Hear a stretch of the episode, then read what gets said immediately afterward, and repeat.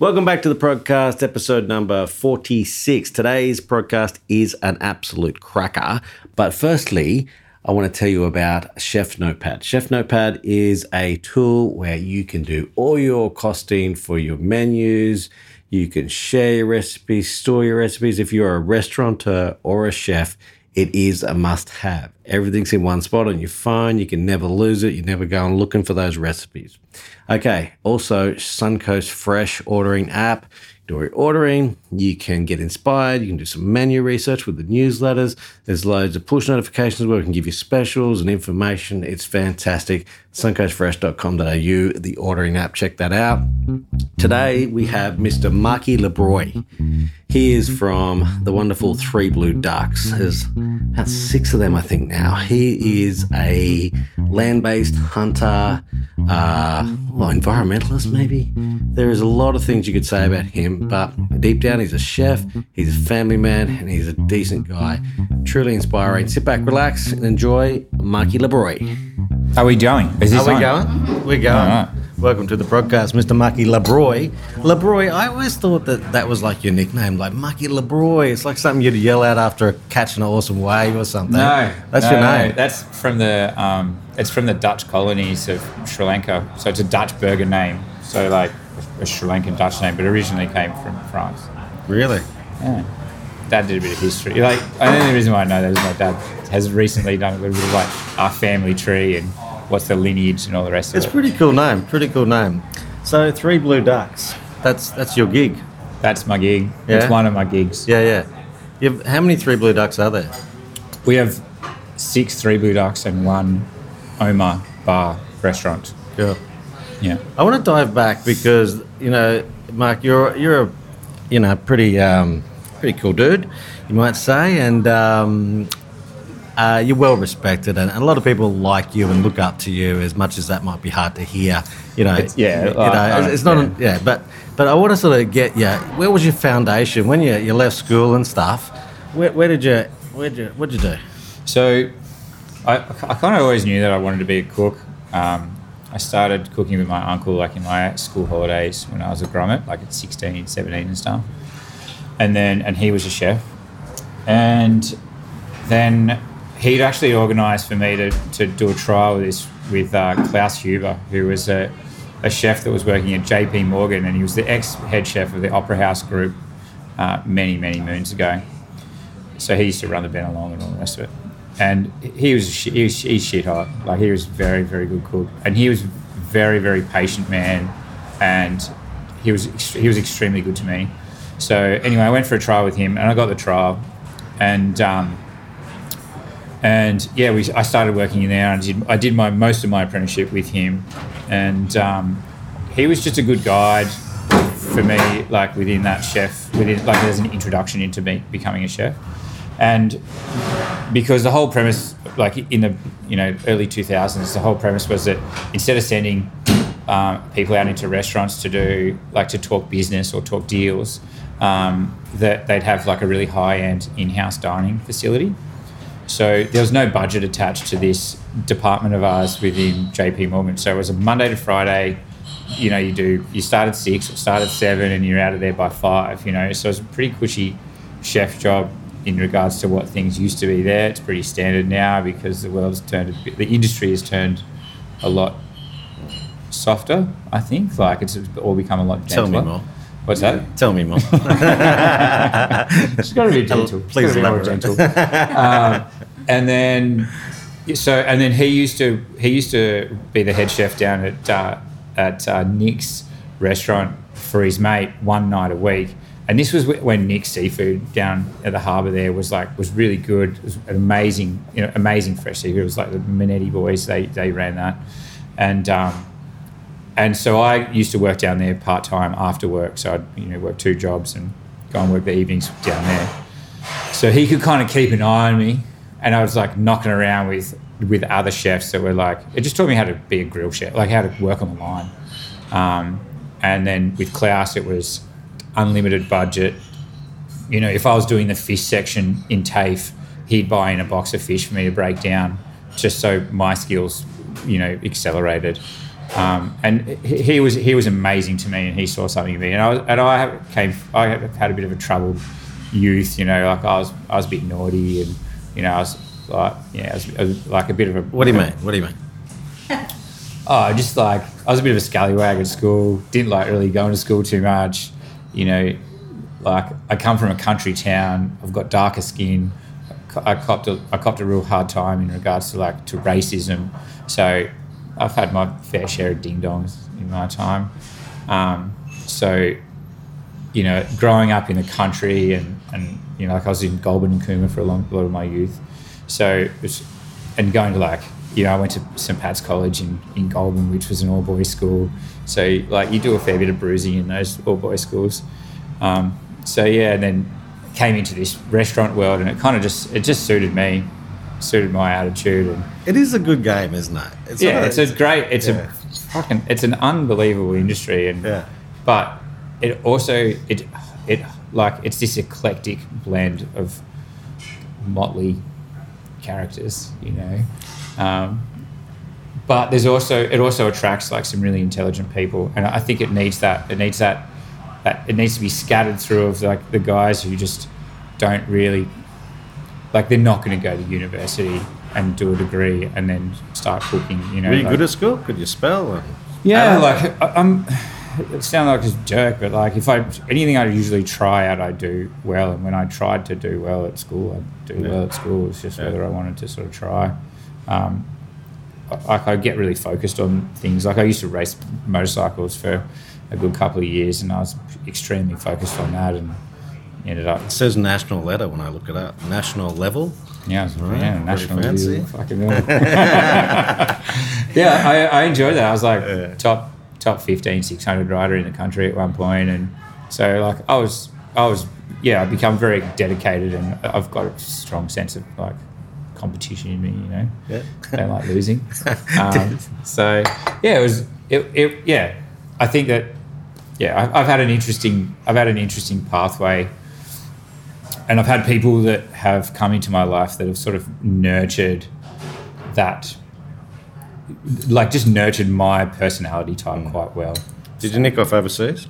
I did. I did seven years. Um, I took off overseas after I did a bit of time here. I got myself into a heap of debt when I was younger, um, racing motorbikes and just being a gronk really. Um, and then I took off overseas and I said, I'll just do a year. I'm half Swedish, so I've got the European passport. Oh, so my mum's from Sweden, my dad's from um, Sri Lanka.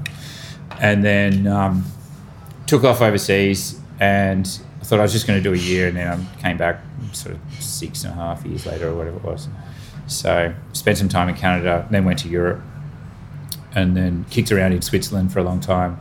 Cooking? Also did it, what's that? Cooking? Yeah, yeah, yeah. Cooking and working in chalets and snowboarding, and I kind of really fell into that snowboard season scene, Yeah. um, which was quite cool. You, you get a lot of time off on the downside, and there was a couple of us that were doing it together, and we just fucking ran amok. We had the best time. You, re- you recommend it? You obviously recommend it. I, I recommend spreading your wings a, a little bit and and like just going out and like going out and playing, like go out and play with your friends and like you know it's like experience what it's like to be out in the world on your own without the sort of comfort of home and family and your you know inner circle of like your friends network.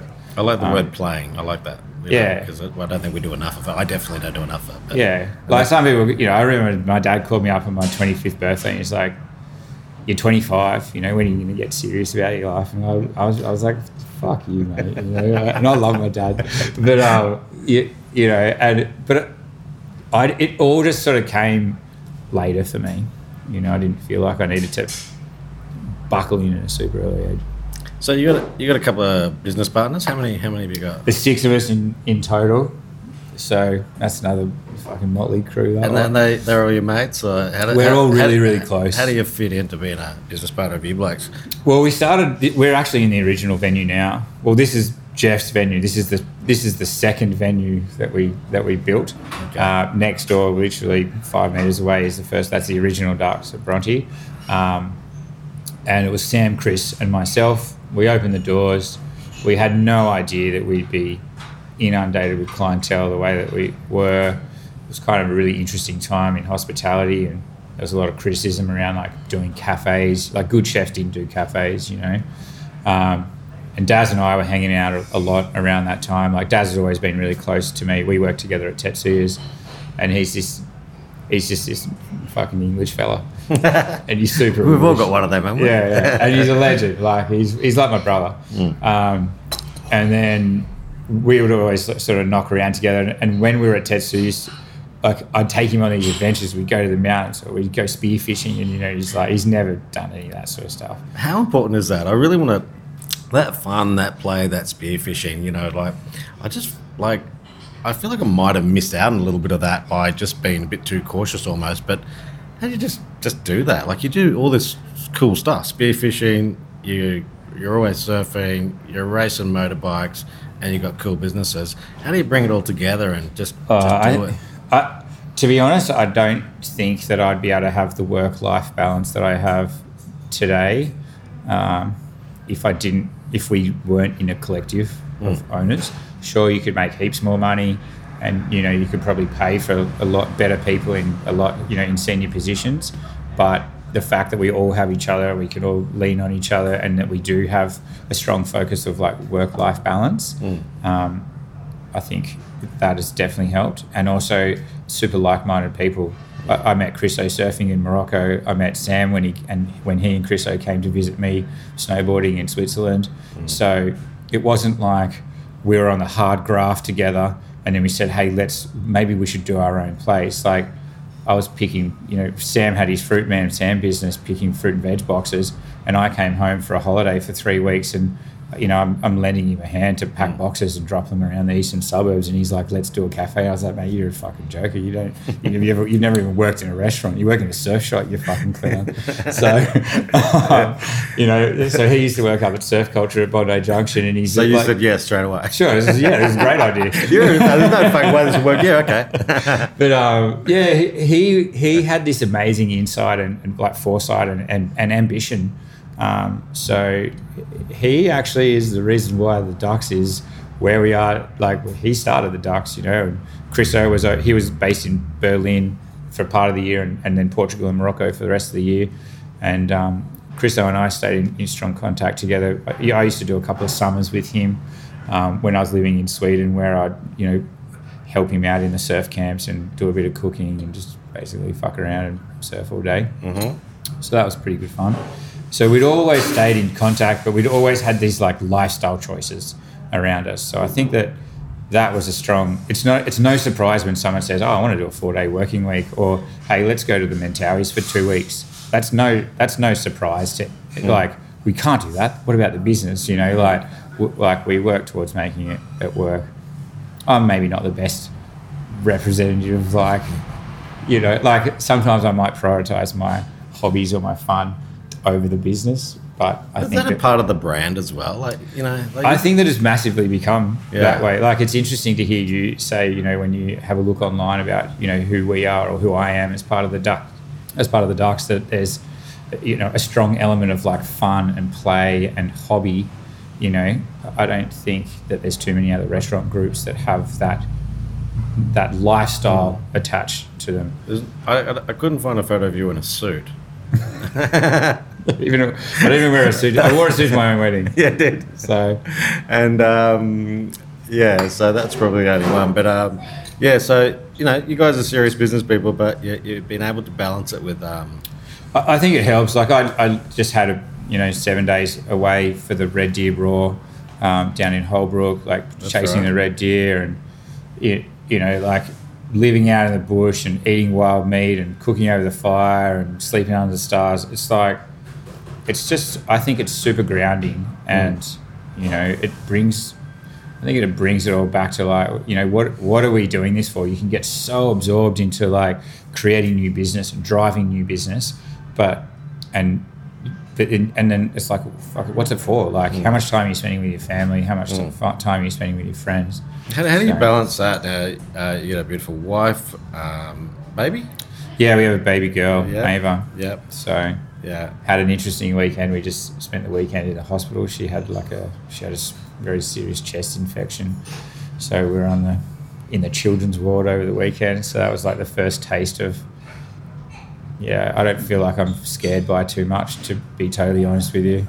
But that was seriously frightening to see your daughter in this, you know, condition where she's labouring to breathe and put a food tube and you know it's just like it's fucking horrible. This one was born Scarlett down to my left here was you know she was born like 32 weeks or something. Yeah, in a box for the first eight weeks of her life, and Yeah. um, yeah, it sort of it does change a little bit. I think I had kids at 20, so I think that's Yeah. why I got real serious real early. So I think I'm just starting to have fun now. Do Yeah. a lot of travel, and but I you know hanging out with uh, blokes like you and James trying to shoot and whatever. You know, haven't done a lot of it, but uh, I'll get there. yeah. Um, yeah. So so that's um that's that's the story. Now you've written three, four. How many books you guys written? We've, we've written three books. Yeah. They're cookbooks. They're not. It's not like there's no there's no fucking words of wisdom in there. You know. But the problem is, uh, so how do you how do you keep changing? What you know, it's a wanky question, but how do you get sort of inspired to do the food? Like you know, after a while, is it? Yeah, I think like I'm a I'm a proper cook. Like I'm a proper cook, as in like like it's it's my hands it's my hands and my mouth that is like the is the thing that works with my body. I, like I can talk a little bit. I can I'm good with my hands, and I, I feel like you know I, like I, I'm starting to learn and enjoy my palate after all these years of doing it. So it's like I genuinely get super excited about creating something delicious to eat and I want to share it with with other people not to receive the praise or sometimes maybe to receive the praise because we're all a little bit like you know hedonistic where we like but, you know, having our pump our tires pumped up. But also be like "Did you try this? Like is it having the same effect as on me uh, on you as it is on me? So I think that like yeah I, I genuinely get super excited. Like I was at home and I made these smoked brisket rolls with sauerkraut and pickles and Texas barbecue sauce yesterday, and I was fucking losing my mind. You know, like, and, is- and it's just me. You know, Yeah. like, fuck, this is amazing. Sometimes cooking for yourself by yourself is one of the best rewarding experiences in that you've just crisped up the say it's say it's a steak sandwich, you know, Oh. to get that exactly right with the crispy bread and the steak cooked perfectly, but doesn't not chewy and just pulls away and the Yeah. right amount of onion yeah, sauce. you know it. You know. it. Yeah, yeah. But then there's other sides where you, you like you'll have I'll have you know crisp breads, pickled onions, and tin sardines, and be like, this is good. Yeah. You know, like this is proper good. So I don't know. I think yeah. Tell me about your question, like. Oh yeah, yeah. Yeah. Back to my question. Yeah, I forgot about it already. uh, yeah, I, I think that like having a strong, uh, having a strong passion for, for for food. Haven't really, I don't really keep up to date with what's trending, or I actually don't eat, eat out in a lot of restaurants. You know, I just kind of we just kind of do do our thing, and you meet different people that come into the business and they have different ideas, or you know, different chefs, and it's very collaborative in here. So it's always very exciting to see what other people are doing and how they interpret what the Ducks ethos is around food, and then it sort of just sort of develops from there.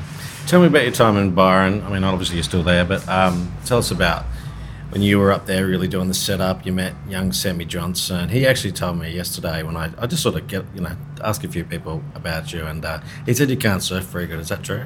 I'm not a very good surfer. I'm not a very good surfer. You're you supposed to defend He's yourself? Like, Sam, Sam fucking shreds. He Actually, does, doesn't he's a good surfer.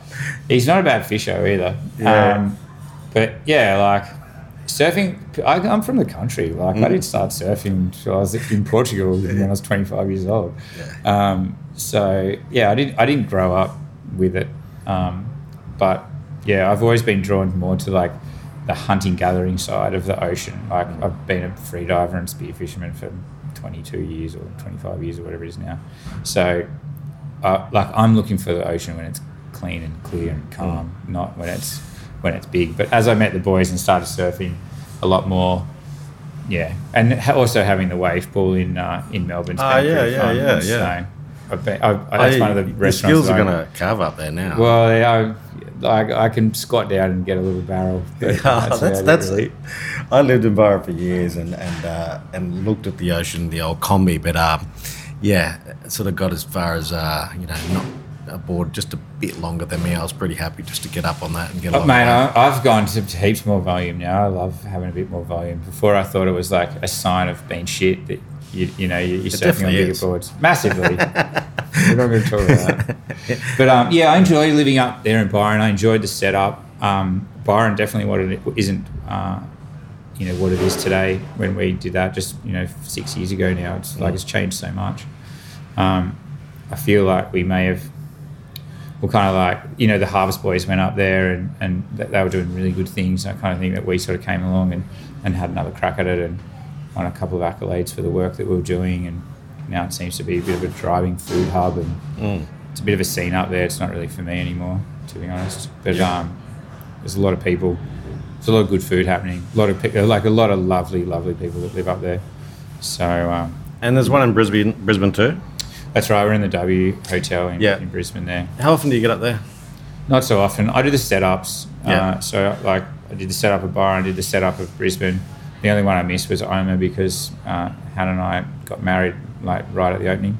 Um, but then you know Nimbo I've done, these two I've done. Rosebery I've, I've also was there for the opening, and then Melbourne. So yeah, I, I kind of like it when it's new and shiny and needs the systems and building the teams and Mm. all that sort of stuff. I, I enjoy that the initial stages of trying to create what's a, what's Three Blue Ducks culture within a new venue. How do you maintain that super high culture?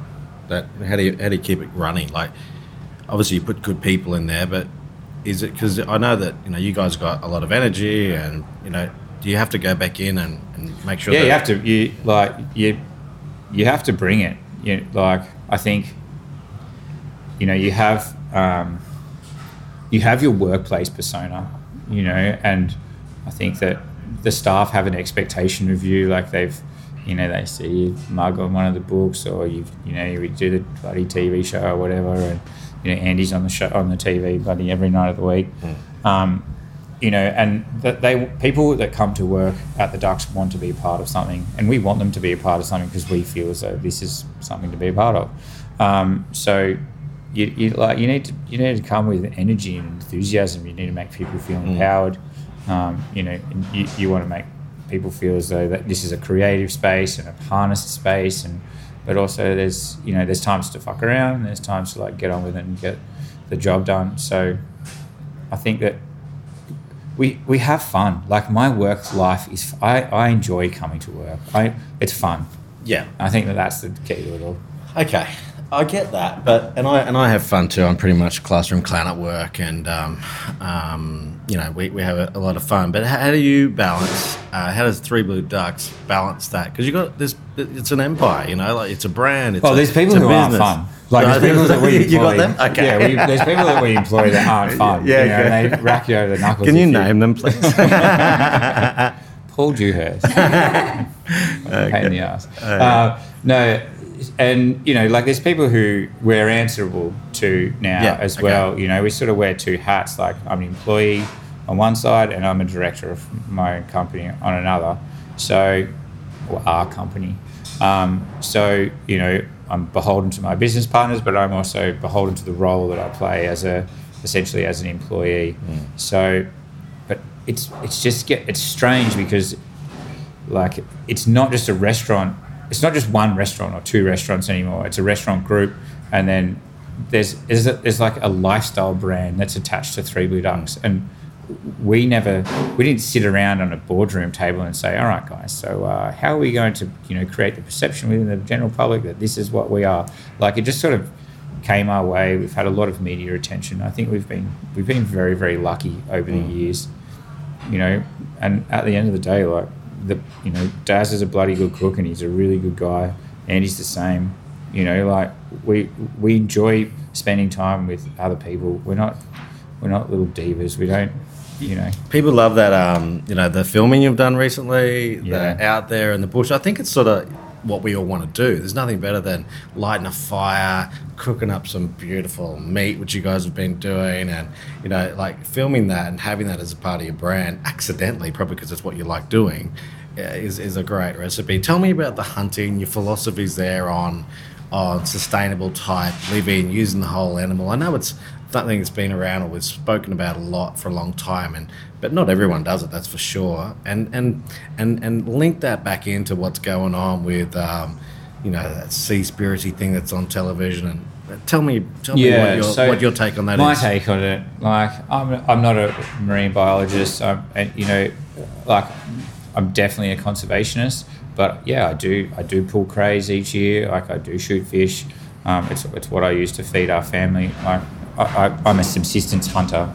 I only take the things that I'm going to eat personally, uh, or for my family, and it's not like I kill things to try and find a home for them later. Um, you know, this is the food that we this is the food that we live off at home, and I, and I realise that it's a very privileged position to be in. I've been a diver and a, like a free diver and spearo for 20 plus years, you know, and then so I had always had quite a good understanding of the ocean and, and a good a good and felt very comfortable in there.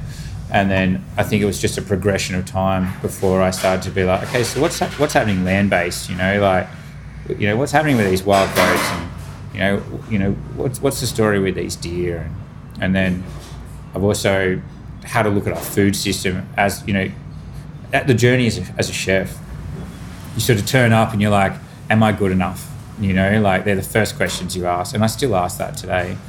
Um, you know and then you sort of learn about it and you go oh actually I you know I, I feel okay comfortable in here. You know okay where does this come from? And you start to learn about produce and then you know and how you can work with different types of produce and you have a, a deep understanding of like the mechanics of produce you know like how do you break down an animal or how do you age an animal or you know like how do i how do i utilize different cuts? And then you start looking at the food system and then i think that once i started looking at the food system i was like this is shit is fucking broken here you know like why do we behave the way that we do um, and that's what sort of led me into being a, an ambassador with the guys from Provenir Meats. You know, that's the most ethical beef ava- available in Australia today. All you know, killed on site, mobile abattoir, regenerative farmers. Um, you know, these guys are doing an amazing, an amazing job, and I feel like I had a good understanding of that because of I, I started to engage with hunting, and as I got involved, the more I got involved with hunting, the more I realized that like this is just this is the way that it, it should be. Like I feel it feels extremely familiar to me, and I've only been doing it for sort of three and a half years. Um, you know, for our wedding, we, we hunted and gathered all the all the proteins that we needed for the wedding. You know, we die for crays and shot the kingfish, and you know, heap of deer and a bunch of goats and all the rest of it. Hmm. So we sort of had this huge feast on like the work that I'd done, you know, with different groups of people who were my buddies. You know, got there's guys who are divers that are not hunters, so hang out with those guys and we go collect crays and pull fish and and then you know hang out with the guys that are pretty handy with the rifle, and then we get a bunch of goats and, and some deer. And we just yeah we made this amazing feast that, that sort of came from out. And it was just like this just feels like this feel this feels so right. Um, but yeah, going back to that food system, like learning about what happens with vermin in this country or what animals that are considered to be vermin and the, the control measures, measures that are put in place by the DPI and you know the New South Wales and Victoria government. It's quite sickening uh, the money that's spent and the the, val- the volume of life that is lost, and some of the perception around the deer, the deer in particular was that you know they're shit to eat or they're hard to work with, but th- that is our preferred that's our preferred protein at home. I actually bought you some deer meat. today. Yeah, I know. I, I was hoping you kept that promise. Yeah. Um, I said on the so- way, said, Scarlett, he's promised some deer. I hope he remembers. I'm not going to ask. Yeah, chuck it in the cooler. Um, so, you know, and it's like this this animal is phenomenal to eat. It's like, and in other countries, it's so revered. Mm. And then there's this real stigma around hunting in Australia that it's you know, dudes sinking Bundy cans and driving around on the back of a ute and you know shooting shooting shit. You know, Yeah. and it's like that's. That's, It's horrible. There are some people that are like that, and that's and they do taint it for, for everybody. But um, you know, I think that like we show a lot of care and respect towards these animals. I wanted to understand like what their life cycle is, how they're living, and what's been what isn't being utilized from it, and then you sort of learn that this is the most nutritious, you know, this is the most nutrient dense red meat protein available in Australia today. And they just there's quite literally you know almost 10 million of them killed a year and left to rot on the ground. It's like this is this is broken, you know. There's lots of it around right in Noosa, which people might not even realise there's heaps around, isn't there? Yeah, yeah, and like, yeah, like I've got a deer hanging in my garage at the moment in my cool room. Like it's Like it, it's it's just uh, it's very very normal, and I think that if you took a step back hundred years, what I'm doing right now, or what you know, Mm. there's a group of us that are sort of living like this. This was completely normal behavior. It's just seen as something special today. Yeah. So, So- so, so with that, like you're doing it for home and, and, and great. I sort of want to touch on: is that something that you can put through, you know, the business model? I just, I, I just that a massive- can't. Like, Yeah, yeah. I just hope. Like, I've had a, I've made a bit of noise about it, and we've had a couple of articles Yeah. uh, written about, you know, the deer and, and you know the measures that are taking place, taking place to sort of eradicate them. I really hope that. So between Victoria and New South Wales, is about thirty million dollars spent a year to eradicate deer. And they could just give that to me, and yeah, we could sort something out. We fucking have a big party, you know. But um, you, you could set up an infrastructure where these animals could still be harvested. You could put money into the landholders' hands by processing the animals, and you could bring a clean, wild, organic protein source to market at a reasonable price point. Like we still have people in Australia that, you know, that are that, that have a, a low nutrient dense diet that have an in like an you know it, they're, they're not being fed or nourished sufficiently. And you know we still have people who are relying on you know assistance from the government as well. So why don't we try and roll some of that in together? I think that the basic principle of like that whole idea that food is medicine and if you eat well then you know your general well-being uh, increases with that. So some people still don't recognize that those the links between the two. But you know i've never i've never felt better and we eat extremely well at home so How do we? How do we? Uh, as normal people, and, and and you know, some of the people who listen to this, you know, we're you know they're chefs and they're working, and you know, like what would be the first step that you'd say to, to push yourself towards a lifestyle potentially like this? I realize, like you said, it's it's, it's almost privilege these days. It was normal Yeah, hundred years ago. What would be the what's some little steps that people can make towards? I think it's like it's finding out about what's available in your local area, you know, or like if you are interested in, around this, you know, the most the easiest way or the most productive way of, of taking a deer is to use the rifle.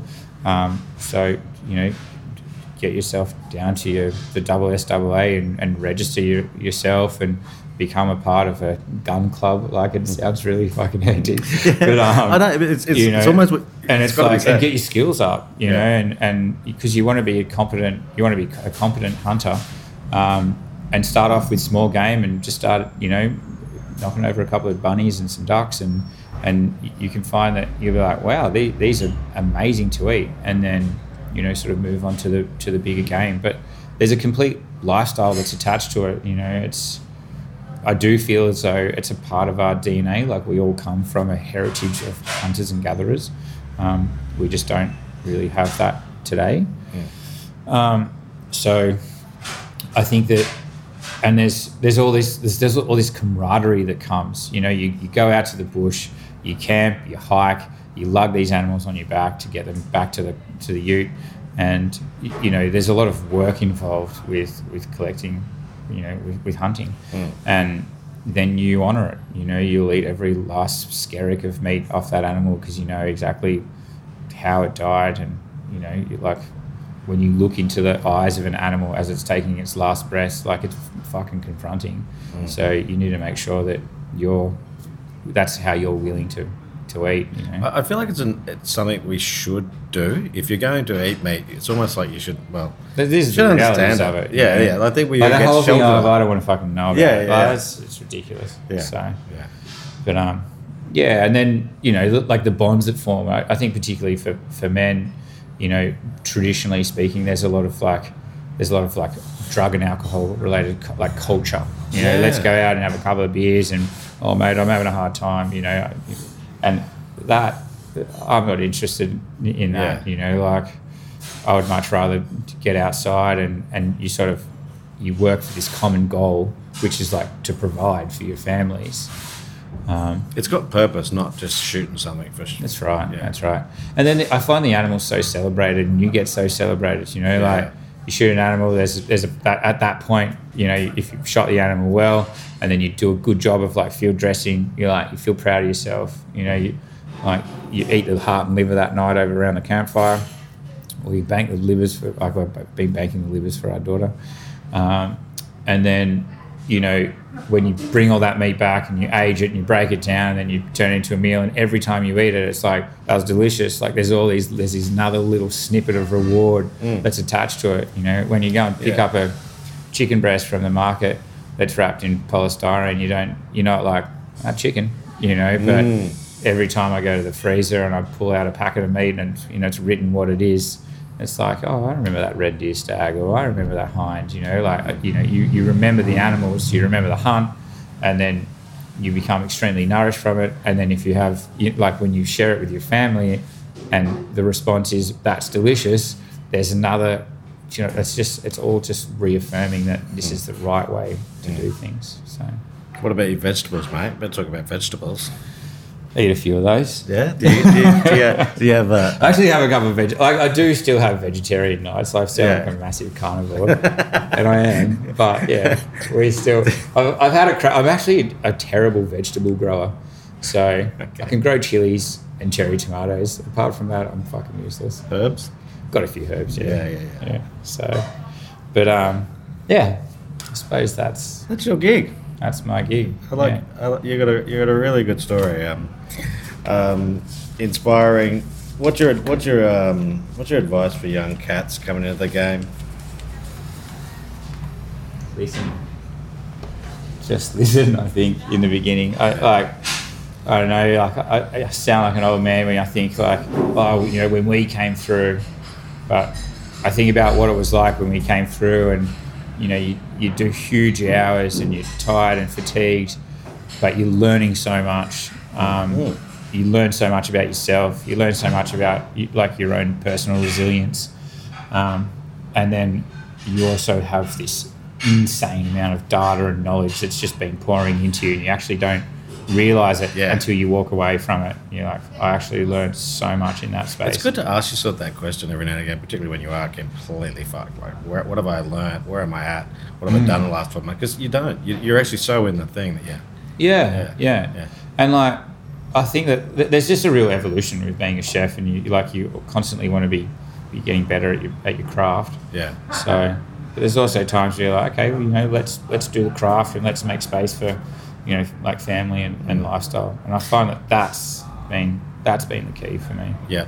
I got a few questions that I, I sort of nearly ask everyone about, you know, food waste in the kitchen and stuff like that. Like, what, just so we can learn if there's anything that you might be doing that the next place is not doing or something. Yeah. Is it, what's something that you're doing in re- relation to food waste in, in the ducks' kitchens?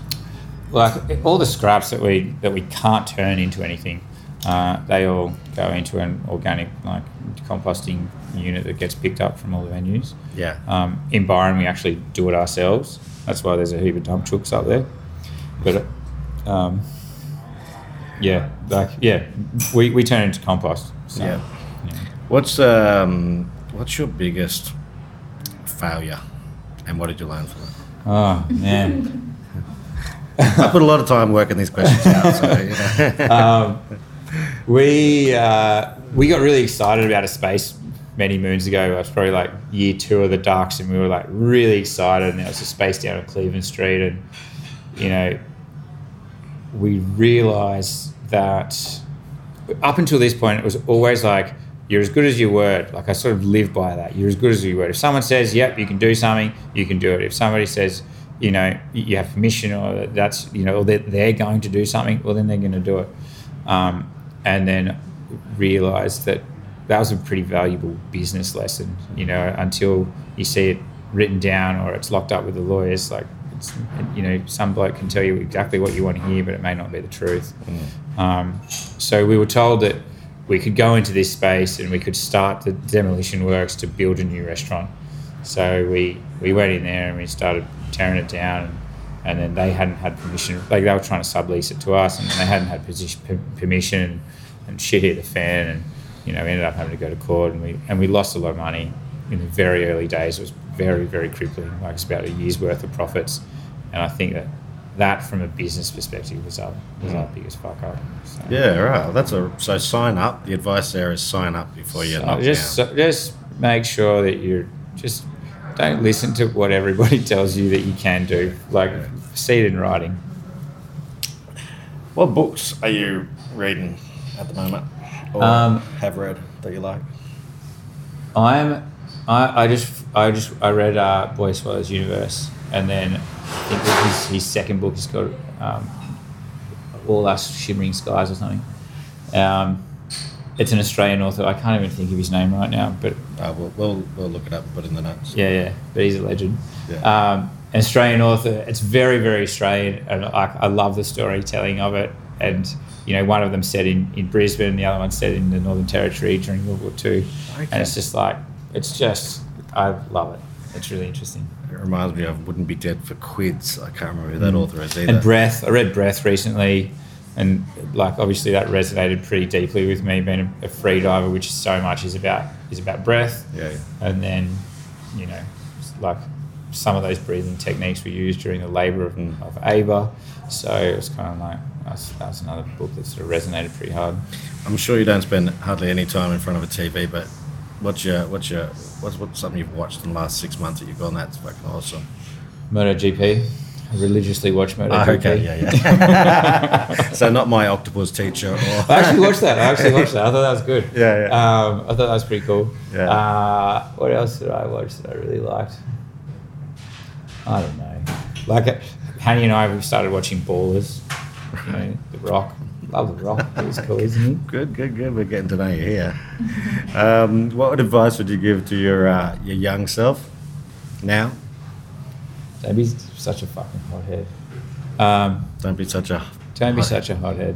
Okay. Don't be such a hothead. Just be, yeah, just try and be calmer. But I think that, you, yeah, you, listen. Listen more than you speak. Big billboard that's clear and they want you to put something on it, what are you going to say? You know, these are standard sort of podcast questions, right? But you know, you've got an opportunity from you to the world. What's it going to say? Oh, man, I don't know. I don't know.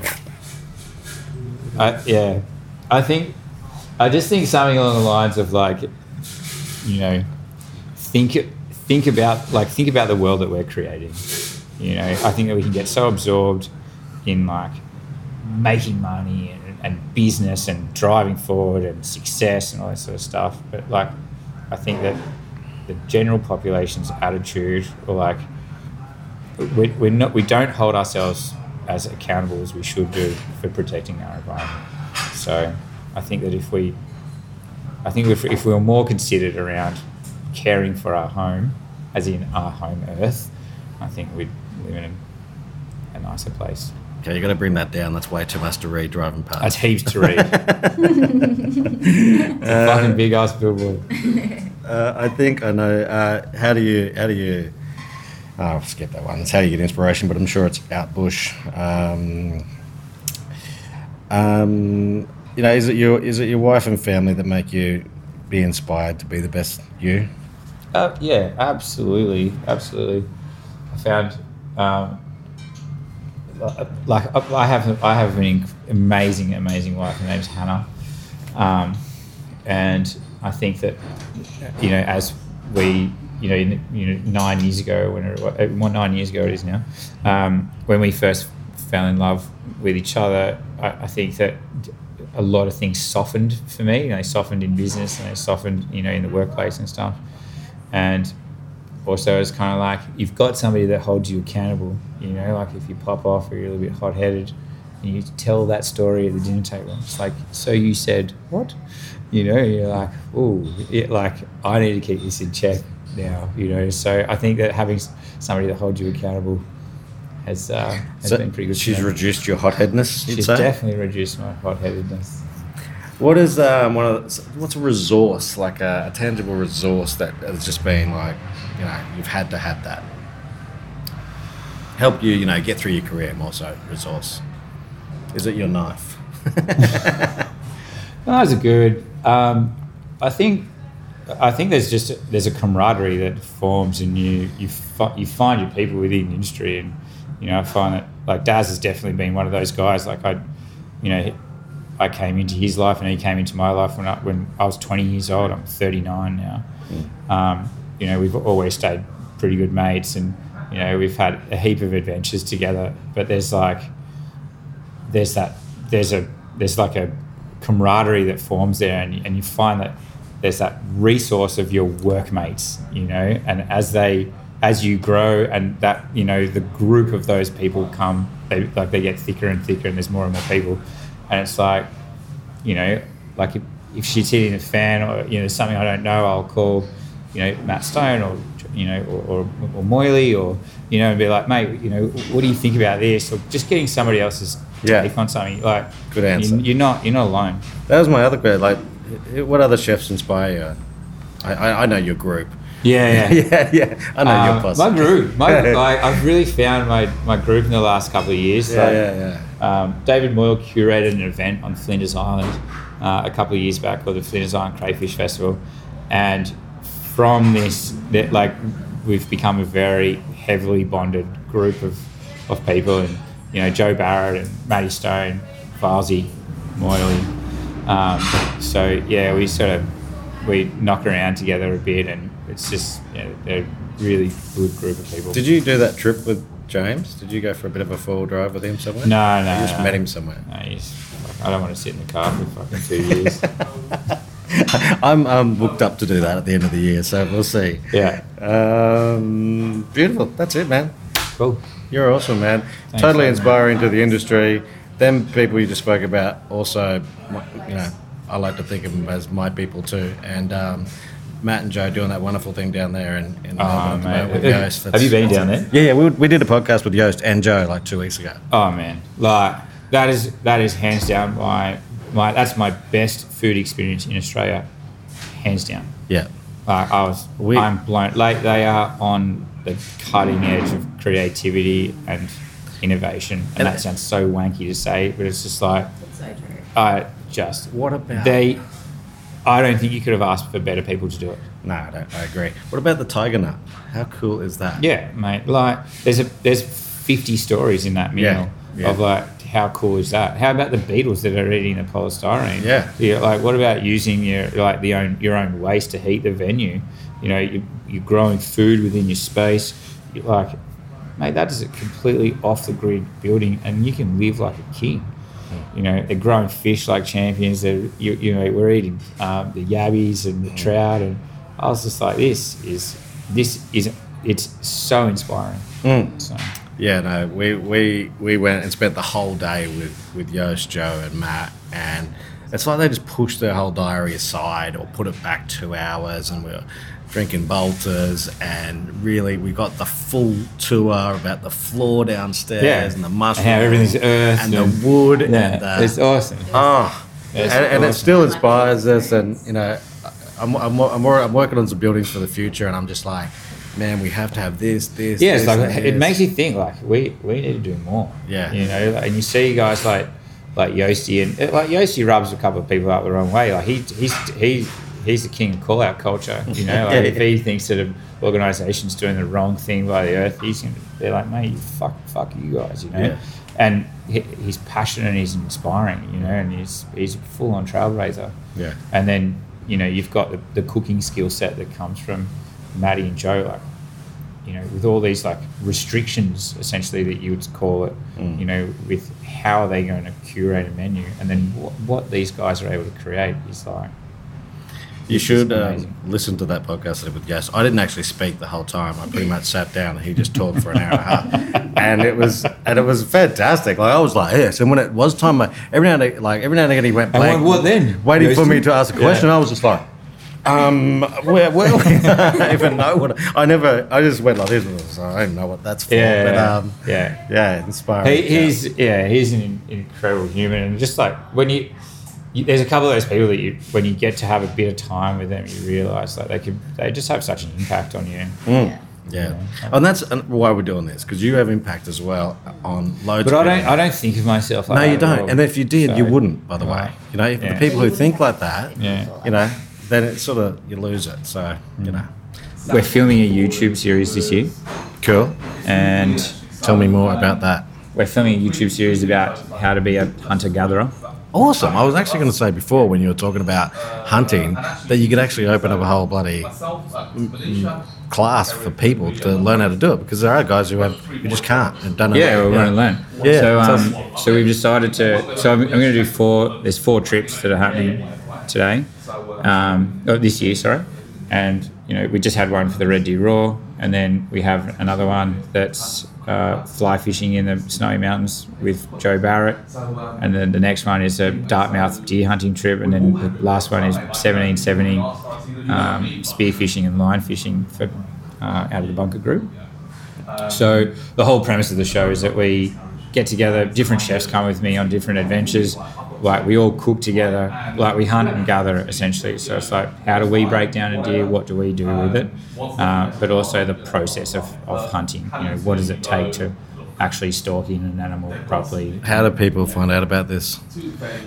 We've started a we started a channel, a YouTube channel. We're in the very early stages at the moment. Um, Do I get like an early discount if I sign up now? You don't. There's nothing to buy. Just watch shit.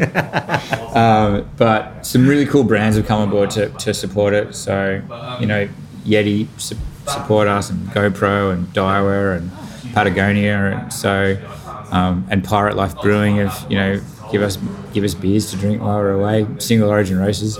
So there's an amazing group of brands that have said, you know what, we like we want to support this project, and then you know, so we've yeah, we're having a bloody good laugh. Awesome. bloody- like we had the, we had that week away, and that's what we filmed. So we did like these elaborate cooking scenes um, using deer and you know smoking meats over a campfire and all this Yeah, sort of yeah. stuff. So yeah, So very very excited about that. So best way to find out about that, like follow you on Instagram. What, what's Follow us on Instagram. So At some what, point, what's, what's your Instagram? Mark three Mark three Blue Ducks. Yep. Yeah, that's my Instagram, isn't it? Yep. I'm quite dormant on there. I need to probably activate that a little bit more.